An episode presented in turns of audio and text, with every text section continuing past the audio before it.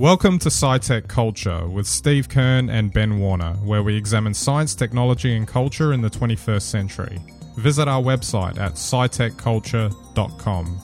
Having had a look at some of the uh, subscription offerings, as we've discussed in the past, Steve, because you know, with what do we watch and all that. Um, obviously, Disney Plus is in my um, uh, rotation, and um, uh, there's a story that came up this week, um, uh, Disney earning call, and um, you know what they're planning on doing over the next two years, etc. So I had a quick look. Not particularly interested in going uh, through a dissertation of the earnings call because you know we're not financial analysts or anything, but um, I wanted to have a quick chat about um, Disney because. Um, I was actually um, the, the the breadth of their catalog on Disney Plus is really impressive. So it it's kind of um, I guess if you want to call it a, you can see why maybe the subscription fee is justified kind of thing, and they do come out with new things, but obviously their um, trajectory of recent years hasn't been the best, and it's largely financially. I'm not entirely you know I'm not going to go into the financial part of it, but creatively they've been having a bit of wobbles um, in relation to you know with the relationship with their audience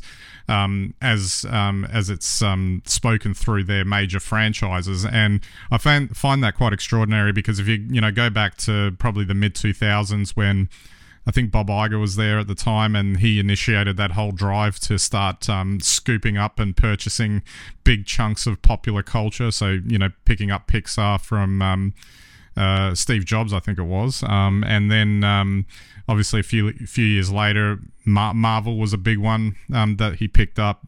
And then, of course, the uh, the Uber pop culture franchise of Star Wars off of um, off of Lucas. And prior to um, the pandemic, um, that's usually that's probably a good uh, barometer of where where the demarcation line is.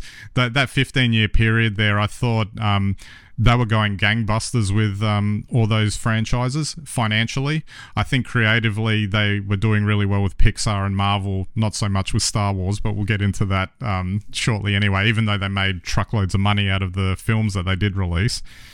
Um, but then you got into the pandemic, and obviously people couldn't go to the cinemas, um, and then they had to go, well, what are we going to do with this? And then that, that coincided with a new CEO coming in because Bob Iger retired, and then the there was a strategy shift towards um, well, we're going to just promote Disney Plus now as being the place to go for all these things, which obviously made sense in a pandemic year where no one could go to a cinema.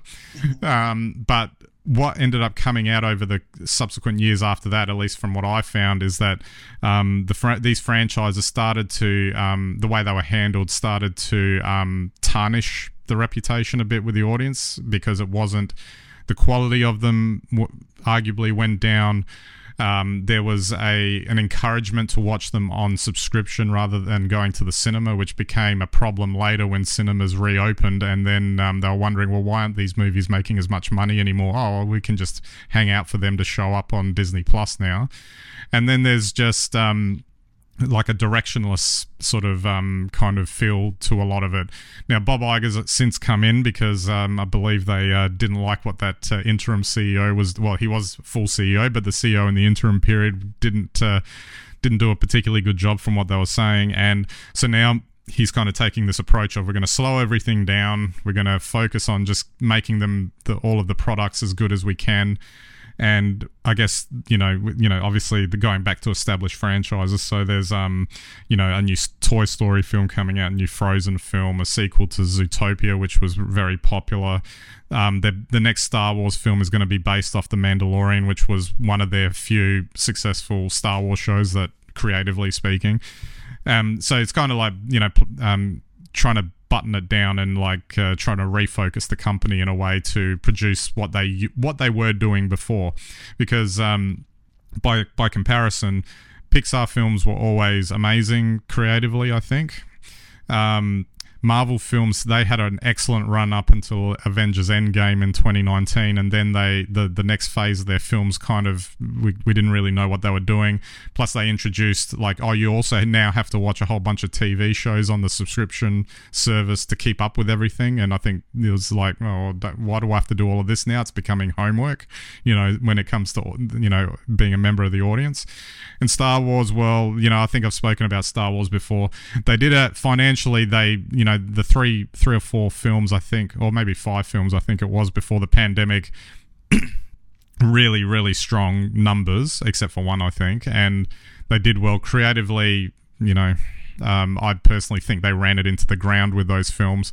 And aside from The Mandalorian and uh, Andor, which was um, that's a great Star Wars show, um, they really didn't do well with the the Star Wars shows, and they've kind of encouraged that the Star Wars shows is now are now TV rather than a cinematic event, which again undercuts when they want to go out and do a film. Why are people going to go out for it? So anyway, it's a long-winded way of saying that um, you've got all of these amazing franchises, and to run them this way is um, kind of a creative travesty um, in a way because um, it's not like you're having to come up with something new. You've got these really strong established brands that you can make good content out of, and you know, uh, and I'll come back to Star Wars. You know, you've got an unlimited universe of potential, and yet nothing has been coming out that's been that great. So I don't know what you think about all of that, Steve. oh, I think you've uh, pretty much nailed it. I think you know what we've seen is Disney, which has its roots in content, and particularly also in, in obviously Disneyland, uh, creating experiences and content for you know generations uh, around the world. And probably what we've seen in the last twenty years is really an acquisition shift. And, and through that acquisition, I guess they've to some extent maybe lost focus on the content to become distribution uh, sort of company. And I think we really saw that. I think uh, when was it just pre COVID when they realized the dominance of Netflix and they started to recall their titles and uh, you know went out with Disney Plus. So you know we now have a, a company that basically creates a wide, uh, I guess, uh, schedule of, of content, uh, but the emphasis has shifted towards distribution and the distribution model as opposed to the content creation model. And I think that's where we see ourselves today. I mean, to be honest, I looked at those seven things and I just, you know, nothing makes me groan more than seeing to- Toy Story 5. I mean, I guess by now they could just remake Toy Story 1 and it'll be fine.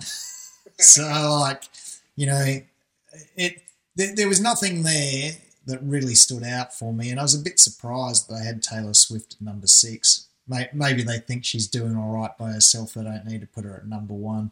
So it, it's all it's all uh, an interesting time. I think Bob Iger seems to be trying to push back towards that uh, content creation platform, uh, and we'll see how successful he is. But uh, yeah, uh, content creation ain't what it used to be. Mm. And just one final thing on it, and I haven't watched the film. I probably should check it out just to see how much of a train wreck it is. But um, they released an, an, animated film called Wish um, at the end of last year. And by all accounts, it was meant to celebrate the 100th anniversary of Disney animation. And apparently, it's the worst film they've ever made. Um, and it I, I wonder if some of that is like that was like the final icing on that turd, so to speak, to like say maybe we need to change our focus here. Yeah, it'll be interesting to see if they can come back. I think once you lose that uh, creative shift, it can be very difficult. Mm, absolutely. Okay, let's uh, talk about something different. The James Webb Space Telescope. I always uh, like talking about um, uh, like talking about it. We've spoken about it a few times before, um, and obviously it's um, harvesting up a whole lot of uh, data out there um, that's happening out in space. And uh, there's a um, an apparent surpri- surprise twist in black hole and galaxy formation that it may have discovered. So this was um, it's really around a question of where black holes form first, where galaxies form first. Where, how how did how does that all happen? And it was kind of suggested there that it might have been actually kind of a you know a combination dance thing that was happening there of both of these things happening at the same time, and even the potential that um, uh, before. Um, you know, rather than like big stars collapsing, etc., to create them, there might have been scenarios where um, big clumps of matter might have actually, on their own, before they formed into stars, actually led to the creation of these black holes as well. And I think more than anything else, like this story just kind of says that, um, you know, you can try and make assumptions about how things might happen, um, but then you've got to pivot to what you actually end up um, uncovering. And, um, you know, obviously this is still in its infancy in terms of uh, trying to get as much data in here as possible. And I'm sure there's going to be a whole lot of other things that they're going to learn thanks to this telescope. Um, but yeah, it's, um, uh, it's exciting to, uh, you know, know more about the universe. Oh, look, I, I just think uh, if you think about the last 30 years, you think about what the Hubble gave us before James uh, Webb and now what we're getting from that, you know, the images and, and what we're able to pick up is just unbelievable. To think that we're seeing further back in time than ever before, discovering things that, you know, our old models thought must be one way, but now we're seeing it could be another way. I guess the universe continues to surprise us, but it's amazing that we can see these things now.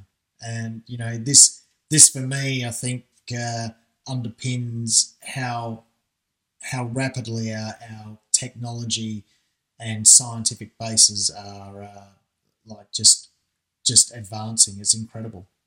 And one thing I did want to uh, mention too, only because I saw um, Neil deGrasse Tyson a clip of him saying this the other day, that um, we're living in a good time to be able to see these things because at some point in the distant future, with um, you know the universe expanding and all these galaxies like uh, disappearing from our field of view, there might be conceivably a point in time in the future where we can't see these things because the visible light from those um, uh, galaxies, etc., won't actually be able to make it to us.